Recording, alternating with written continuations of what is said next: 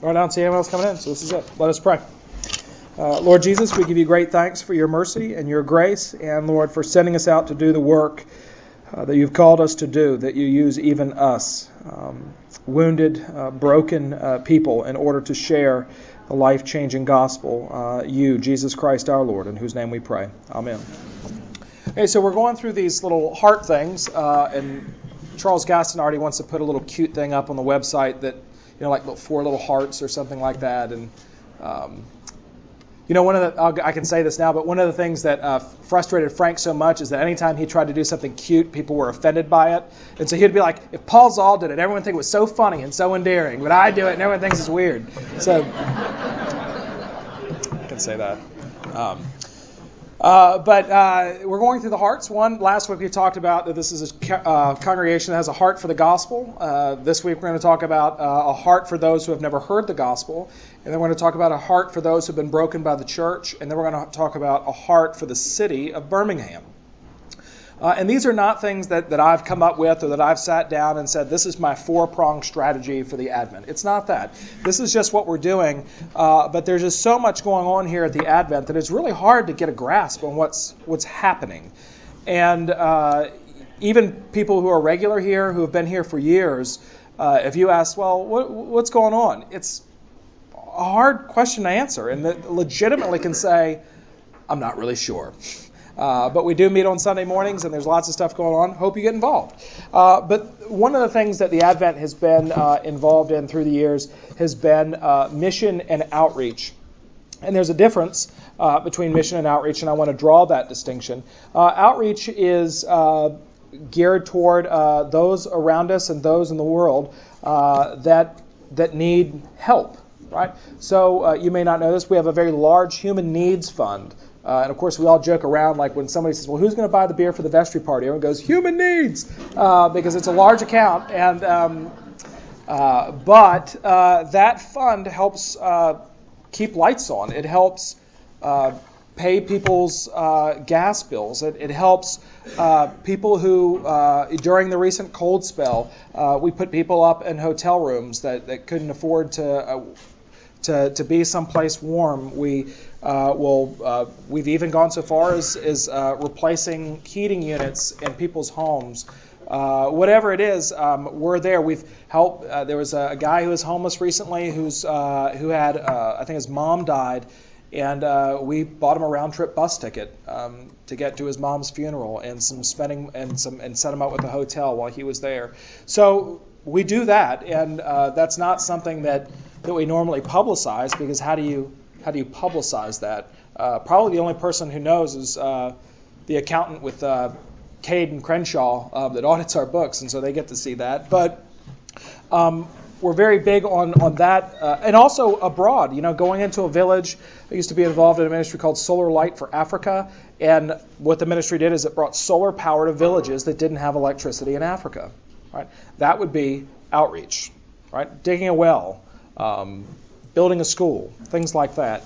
Um, tornado recovery. Uh, mission, uh, which goes hand, hand, in hand with mission outreach, I don't want to separate the two because they really are part and parcel of one thing, and we're going to get to that.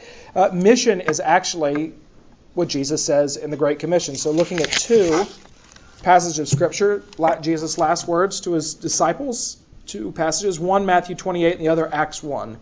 Jesus says to his disciples, All authority in heaven and earth has been given to me. Go therefore and make disciples of all nations, baptizing them in the name of the Father and of the Son and of the Holy Spirit, teaching them to observe all that I have commanded you. And behold, I am with you always to the end of the age. And Acts 1 8. But you will receive power when the Holy Spirit has come upon you, and you will be my witnesses in Jerusalem and in all Judea and Samaria and to the ends of the earth. So clearly, and in Jesus' ministry, 70, sending out the 70, two by two, two they um, they went out and, and they were preaching the gospel to different places. So this whole idea of sending and going beyond your walls to preach the gospel is important. It's important. Um, around the world today, uh, there are um, uh, places who still have never heard the gospel, but also even here in Birmingham, Alabama, believe it or not.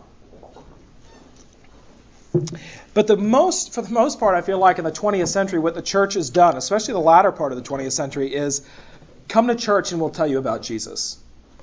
And even then, it was kind of a roll of the dice. So come to church and we'll tell you about Jesus. And um, and so you're bringing them into foreign territory where they probably and I, I love the liturgy at the Advent, but if you did not grow up in the Episcopal Church, you basically need a Tibetan Sherpa to get you through the liturgy, right? It's it's tough. You don't know when to stand. You need multiple books. I know that there are hymn boards, but they're like hard to decipher. For all they know, they're lottery numbers to play, and uh, like the rector recommends, who knows what's going on? And, and so for them, there's a sense of unease and there's a sense of otherness that's not healthy. There's always a sense of otherness that is healthy, the transcendence of God. But this sense of otherness, they feel out of place and they're more worried about, am I doing the right thing? Am I looking the right part? than they are about what's actually being communicated, which is the good news of God in Jesus Christ, of what God has done for this person through Jesus. Uh, so uh, I think Jesus knew that, and so that's why Jesus said, Go therefore, right? Uh, get out. Go and, and meet people where they are in their lives. And that's what Jesus did in his entire ministry. Uh, not once will you ever hear Jesus saying, Hey, I'm going to be preaching at the synagogue in Capernaum this Sunday. Why don't you come and, and take a listen? We're having a potluck afterwards. The pita's very good. It'll be fantastic. Um, not once do you hear that, but over and over again, you have Jesus eating and meeting in people's homes, right? So Zacchaeus being a great example of that. Zacchaeus up in the tree. Everybody hates Zacchaeus, and Jesus looks up and sees Zacchaeus, and he says, uh, "Let's go to your house. That's where. Uh, let me go to your house. Let me go to your turf. Let me meet you uh, where you are." Now, that's hard for Christians in general. That's really hard for clergy specifically, right? Because most clergy are introverts, right? They would rather die than go to Zacchaeus' house. It's awkward, and uh, they they won't do it. I'm an exception to that. Uh, if you invite me over to your home, I'm coming, right? Uh, but Jesus actually invited himself uh, over your home. Some of you I know are very good cooks, and so if I come up to you and say, Today I'm going to your house for lunch. Uh, just be ready for that. Um, but most clergy are, are introverts, and even when I started, there was an intimidation in me, for me for preaching. Uh, I wear contact lenses now, but I used to just wear glasses. And when I would preach, I only needed them to see far away. So I would take them off when I preached as a way to get over any intimidation of preaching in front of a congregation. So when I looked, I saw my, my notes, but when I looked out, I saw this amorphous blob. Right? And it was a lot easier preaching to the blob than, than uh, but I realized that one, uh, I'm not preaching to a blob. I'm, I'm, preaching to people, and also there's a dynamic that happens in preaching that I actually I actually make eye contact with with many of you, um, and and there's there's some communication going on whether you're you're not doing it verbally, I hope, although that has happened to me before.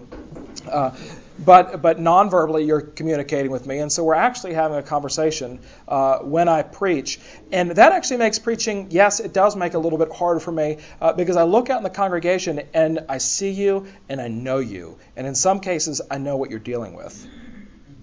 So. Um, that's what made it. I think I've told you the story of my last Sunday at St. Helena's when um, at, they had a, a, reception for me afterwards. And uh, one of the things that they remarked upon, they said, Andrew, you know, you, you actually look at the congregation a lot during your sermon.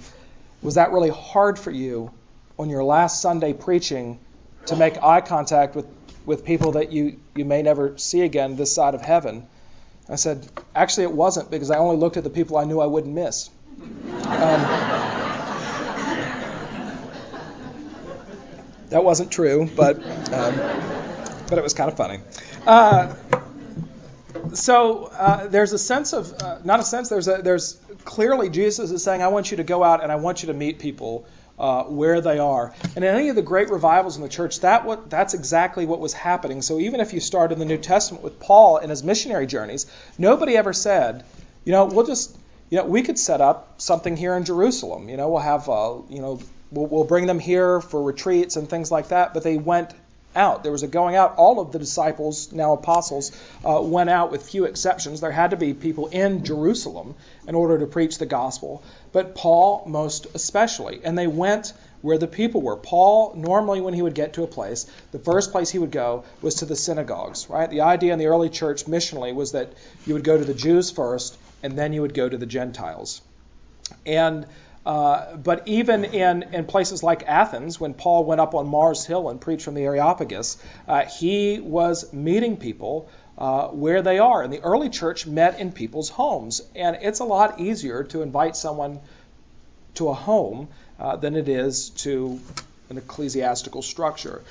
And so the, the ministry that happened in the early church was very relational, right? It was built on relationships. When you read Paul's letters, it's not, I went and I did a preaching mission amongst you and, and then I left.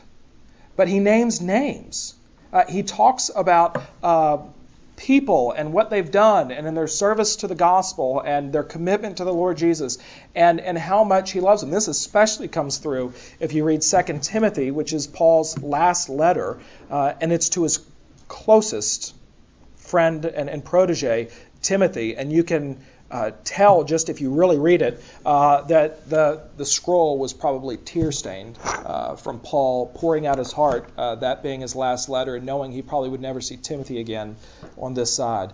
So, but moving, even moving forward, uh, during the Reformation, uh, Luther had a certain earthiness to him that made him very accessible to a certain crowd, but uh, but it was all about accessibility and translating the Bible into German and uh, meeting people. Luther was actually pretty accessible when he was not in hiding from being murdered, uh, but when he was out in public, he was. And then into the great evangelical revivals in England uh, under people like Wesley and Whitefield and uh, here in America in the Great Awakening when Whitefield came over, and um, Edwards and, and, others, that uh, they went and they preached amongst the people. They, uh, Wesley was known to preach at the opening of coal mines, where the shaft would open. He would preach to the workers as they would come out uh, at night, and uh, would go and preach in open fields. And funny enough, they've built some churches where Wesley used to preach, and that are that are no longer there. And you see this. You don't see this in the Episcopal Church very often, but uh, if you're on the East Coast, especially in Virginia and North Carolina, Maryland, Delaware, uh, places like that, uh, South Carolina, you'll be driving down some dirt road, and then all of a sudden there's a Methodist church or a Baptist church, and you think, what in the world is it just doesn't look right it's at the bend in the road uh, but what you realize is that there used to be a stump there that in the 17 or 1800s a traveling itinerant minister would come through on any on a designated day, would preach on the stump, and then he would leave, and they say, you know, we ought to build a building around that stump. And that's what they did. And so there was a constant going out and meeting people where they are, being in li- involved in the lives of the people uh, around them, and that was certainly how Jesus did mission. He did it through relationships.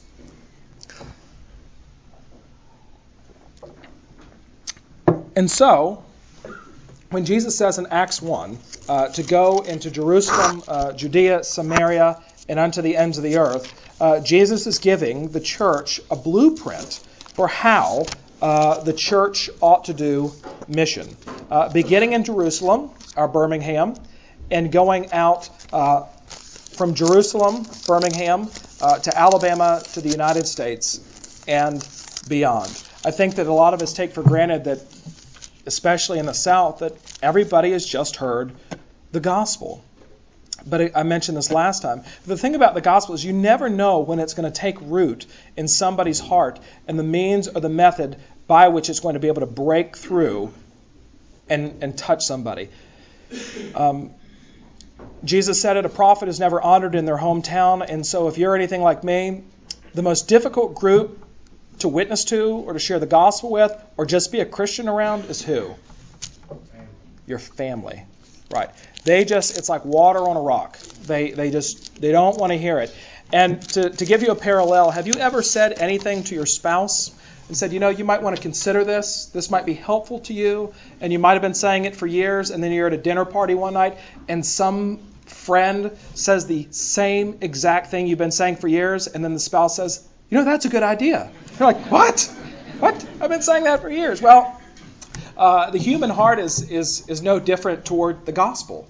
uh, that it's still very hard. Uh, I got a card the other day from um, uh, my home congregation growing up, uh, sort of saying congratulations on, on the Advent. And it was funny to see the little notes that each of the vestry members signed. Most of the names I recognized. And most, I mean, the people who really knew me basically said, we never thought it possible or even permissible. So uh, it's hard. It's hard to go back, and one of my greatest fears is to go back into that little church and preach because uh, there's there's baggage, and it may not necessarily be bad baggage, but in your family, you you can't help but relate to people, really based upon the past, right? It's hard to see somebody differently, and so you probably have family members that are around you that relate to you the way you, as if you're still a child or th- th- their conversations with you will be about high school things. Like, oh, how's how's old so and so? I haven't talked to him since high, but that's that's all that they know. And there's a sense and a sadness in some families that the people that that you ought to be closest to, uh, there's a great barrier uh, erected, and it feels like you don't really know me. And if you're a Christian and they're not, then they they don't really know you. They don't know you to the bottom. They can't relate to you on a, on a deeper level. And in all of us, there is a sense that I, I, I would hope that we want to share the gospel with our family members and our friends. But the question is, how do you do it without seeming like a total and complete jerk? Right? And, and being totally like you're intruding on a situation. Uh, and, and I've been in situations where you can tell that the Christian in the family is just waiting. It's like the conversation, and everybody else is bracing for it. And it's normally, at, you know, once everyone's begun to push back from the Thanksgiving table, it's like, and now the gospel, right? And that's when everybody either checks out or uh, you get into a big fight. And yet, um, one of the things is just putting it out there and letting it do its work. And one of the things I pray is always that, that God would lead people into their lives that will water those seeds and come alongside them, right? And be a friend to a Christian to be a friend to them and, and to be around them. But also one of the things that, that the world often gets wrong, and even the church, is that evangelism or witnessing or mission is not simply about fire insurance. Right? It's not about going to a like we're here so that you don't go to hell. Right? That that that's part of it. We want them to have eternal fellowship with God I want to see my loved ones in heaven? Absolutely. But Jesus in his ministry and his salvation plan is holistic. Right? Jesus doesn't see us as spiritual statistics that are simply in need of saving after death. But when Jesus talks about salvation and when the Bible talks about salvation, salvation is now. Right? It's not when you die, but it's even now. That's why Jesus would say things like, I have come that they might have life and life to the full. Right? Full life now. Not just that, Jesus, when the, during the feeding uh, of, of the thousands, uh, that situation, remember, with Philip and, um, and Andrew, uh, where Jesus said, You give them something to eat. You give them something to eat. So he didn't look out and say, You just need Jesus. I mean, if you were to go to a hungry person and say, Would you like Jesus or a bag of groceries? What are they going to say? Bag of groceries. And how can you blame them? how can you blame them? But Jesus is not seeing them simply again as a spiritual statistic, uh, but a whole person who is in need of whole salvation, who is in need to be loved wholly. So it's not as if Jesus is just interested in the spiritual aspects of your life, he's interested in the total you. He's interested in you as a person, he's interested in your relationships, your marriage, your relationship with your parents, your children, your coworkers, uh, the whole he's he's interested in and honestly what what you're interested in. Right? There are times when I'll be praying something and I'll think, well, God's not interested in this, when in fact He is. Um, this happens here at the Advent sometimes, but not as much because y'all have been trained well. Um, at, you know, we start basically the nine o'clock service at 8:59, and you know that. Uh, it's annoying, but that's just the way it is. And um, the old church, St. Helena's, that I was at, uh, Beaufort is on an island, and the main way to get uh, from the other islands to that one is there's a swing bridge. Right? If you've ever been in Beaufort, if you don't live in Beaufort, you think it's quaint and neat. If you live in Beaufort, you hate it. Right? You hate it and you want to blow it up. It would be better just to have a ferry, honestly. So uh, you always knew when the bridge was open because during the first hymn or during the God, like you'd have this flood of people coming in. Or, like at the last minute, you have families tearing in knowing that they left in plenty of time, but they caught the bridge. They caught the bridge. And I could just see these families, and like the, the mom would just be, you know, just kind of disheveled and like we got to get we left early. Why aren't we on time? And dad is just kind of like trying to bring up the rear. And they get and you can tell mom is sort of swatting the kids down and like you know it's time to be christians you know right? It's time get focused. You can you can see it. Get focused. It's time to be focused on god. I'm going to focus you you know um, uh, it's those things, and I see it here. I see, you know, especially if you have young boys, uh, you are the referee in church, and I see lots of reachovers like this and grabbing, and, and there's a sense that when we get into church, it's it's time to focus. And, and normally, it's a good thing to pray when you get in the pew. Uh, Lord, direct our thoughts, uh, keep us focused on you. Uh, but what you're really thinking is, I wish my husband were a little more into this and, and a little more, you know, focused on helping me get the kids ready in the morning, and then maybe we wouldn't be late. And uh, and the kids are thinking, you know, and, and, and, you know, dad is thinking I'd rather be somewhere else, and, and, and why is it such a big rigmarole in the morning? And he's thinking about his job, and, and the wife is thinking about, well, how are we ever going to pay this this month? And, and we keep talking about a 529 plan for the kids, but then you're like, but wait a minute, I'm in church. I got to shut all that stuff out. When in fact, that's exactly what God wants to know about, right? Almighty God, unto whom all hearts are open, all desires known, and from whom no secrets are hid. God is less interested in you focusing than for you putting your life out there and saying, take it. right? Take my life and let it be because I'm tired. Take it. Right? That God is more interested in you than you ever thought possible, and especially the things that you think God is not interested in. And um,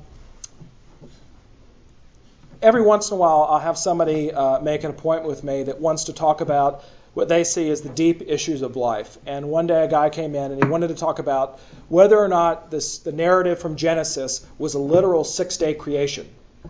And so we're talking about all this stuff, and, and we're talking about like, and and uh, and he was sort of taken back where I said, you know, you can be a Christian and not believe that it's a literal thing. And he said, but still. And finally, I said, is this what wakes you up in the middle of the night? Do you, do you wake up in the middle of the night and say, six days? You know, um, what wakes you up in the middle of the night? That's actually what God cares about, and that uh, is the stuff that God wants to deal with with you. We know what wakes us up in the middle of the night, right?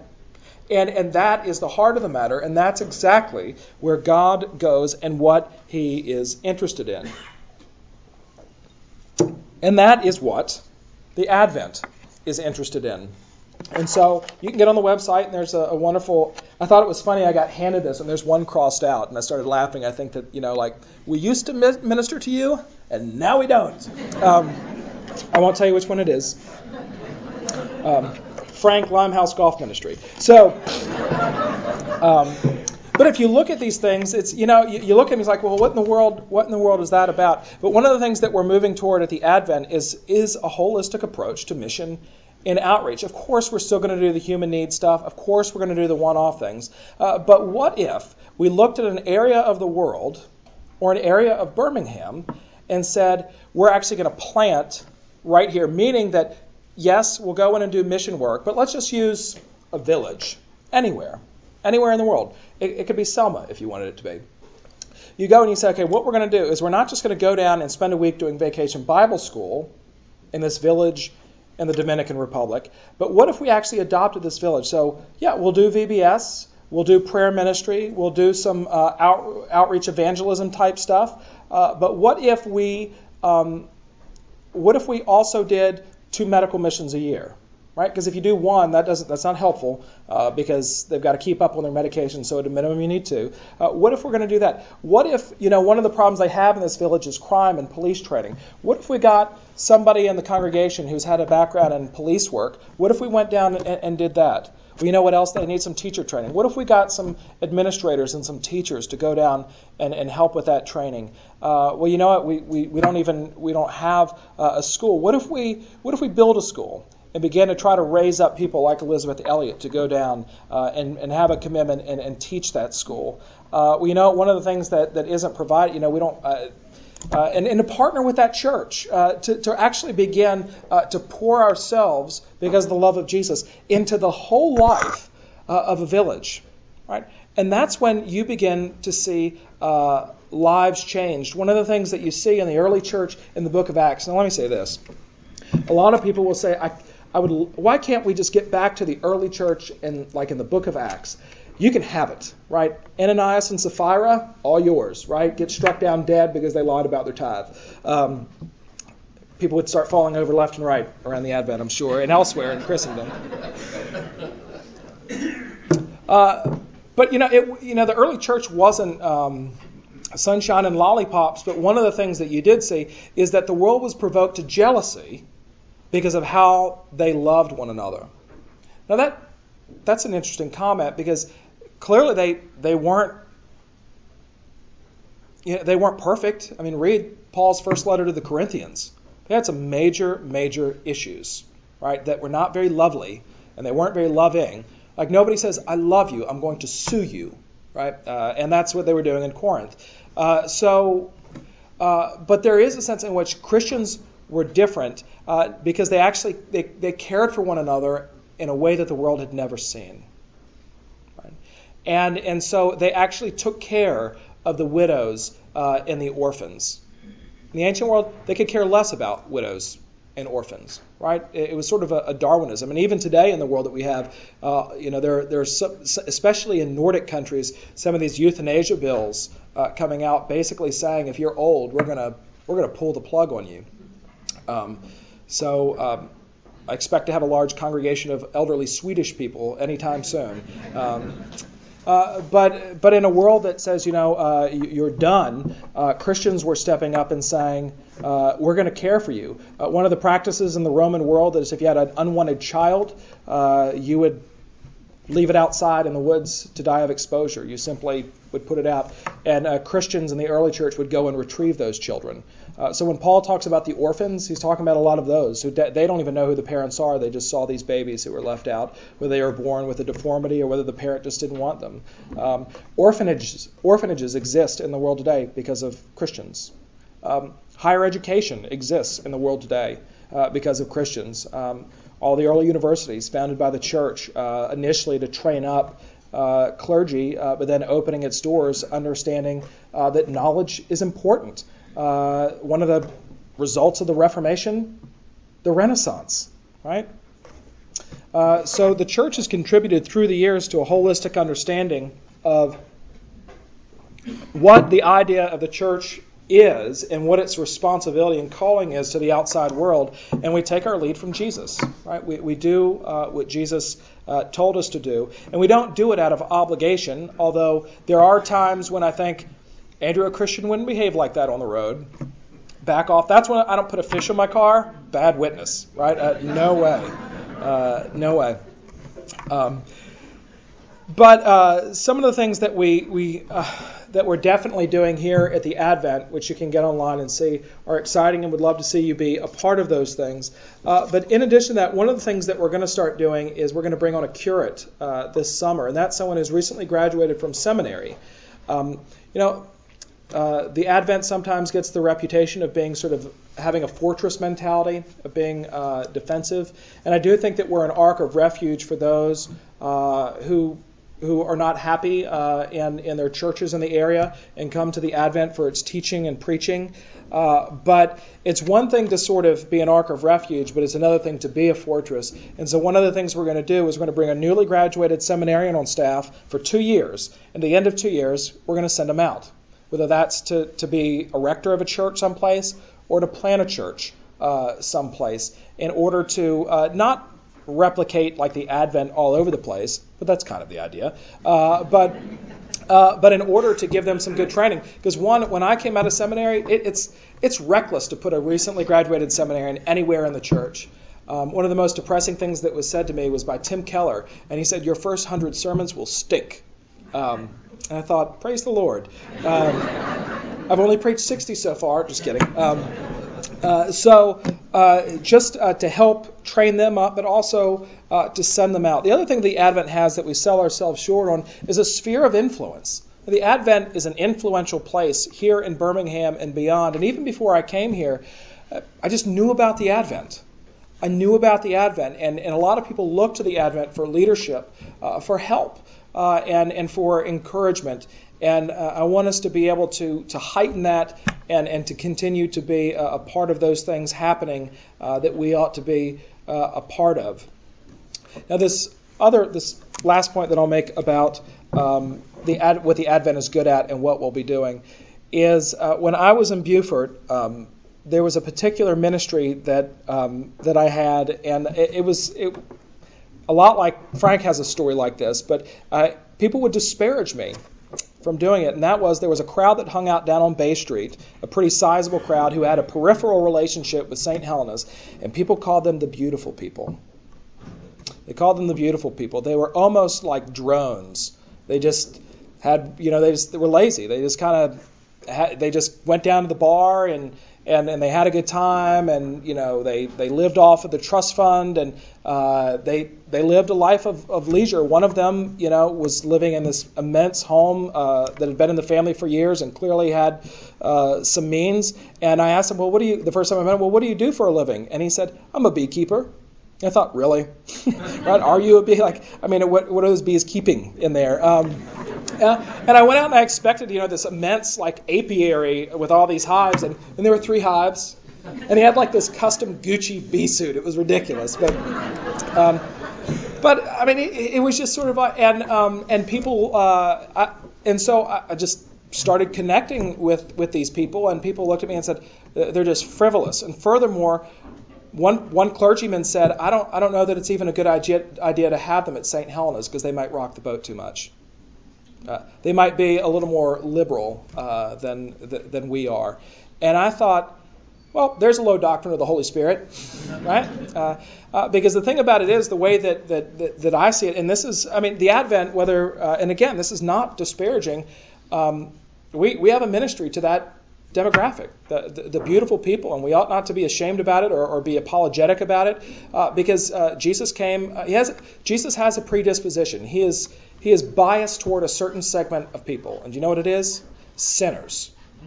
Sinners. He doesn't check bank accounts. He doesn't check cars. He doesn't check uh, neighborhoods. Uh, those who are broken and weighed down by sin and know it, those are the people that Jesus has a bias for.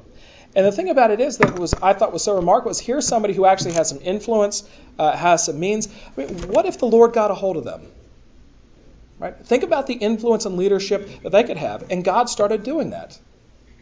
God started doing that. That guy went on a trip with me to the Dominican Republic to help show them how to keep bees. And now that village is making a fortune selling them to American farmers in the Dominican Republic uh, who need bees to pollinate their crops right? So, and, and all that happened not because of me, except that I went and looked at his bees, right? I, had a, I went out and hung with him at, at Saltus, a bar down on, on, on Bay Street. Um, I actually listened to him. I, I treated him like a human being. And that's what Jesus, Jesus totally levels the playing field.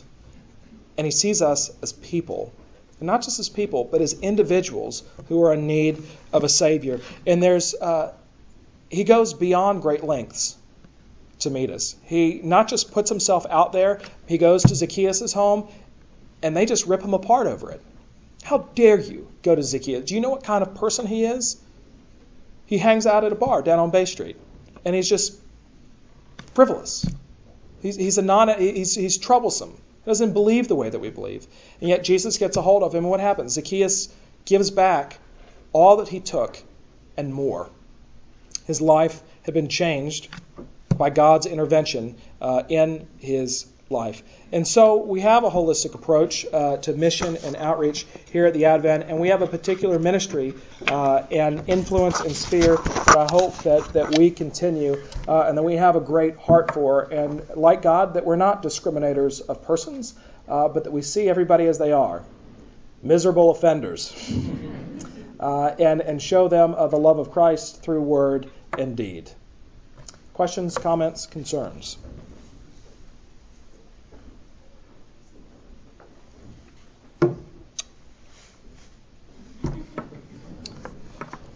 Yes. Talk, Troy. I know you have a lot of voice, but. You talk about the liturgy of the Advent and sort of the intimidation factor uh, that our church has.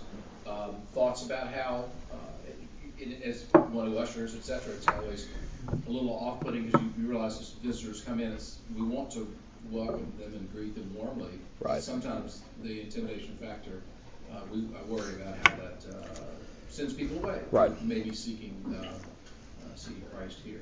Thoughts about how we make our church uh, easier to for folks to come Right. in, in the door. So I'm thinking about putting a big screen up in the nave. Just kidding, that's a joke. Um, no, not, nothing like. I mean, in the one sense that the, it is it is going to be other because we're worshiping God. Like if you feel, if you're a non-Christian, you walk in, you think, yeah, like that's a pro, that's an indicator that actually, wait a minute, uh, we need to be doing something differently. And even the message that that we're we're uh, that they're hearing through the liturgy, through music, through the preaching, is is other. Like it's sort of like this is coming from outside of me. I may not understand it, but this is different. Uh, so in one sense, there's always going to be that barrier. But are there ways that we can be more accessible? Absolutely, uh, absolutely. And um, and I mean we can always look look at those ways, but I, I don't think that necessarily tweaking worship or or or going down that road necessarily achieves that, right? It, it's um, um, because even if I, I mean, there are plenty of churches out there that would that people would say, well, this is just more visitor friendly. I go to, and it's it's actually it's actually not because one of the things I've noticed in a church like that where you're focused up on a screen. Um, like I, I actually felt very alone. Like I felt like it was, of course, it's between you and God, but there's also a sense of worship, like liturgy, the work of the people is what that literally means.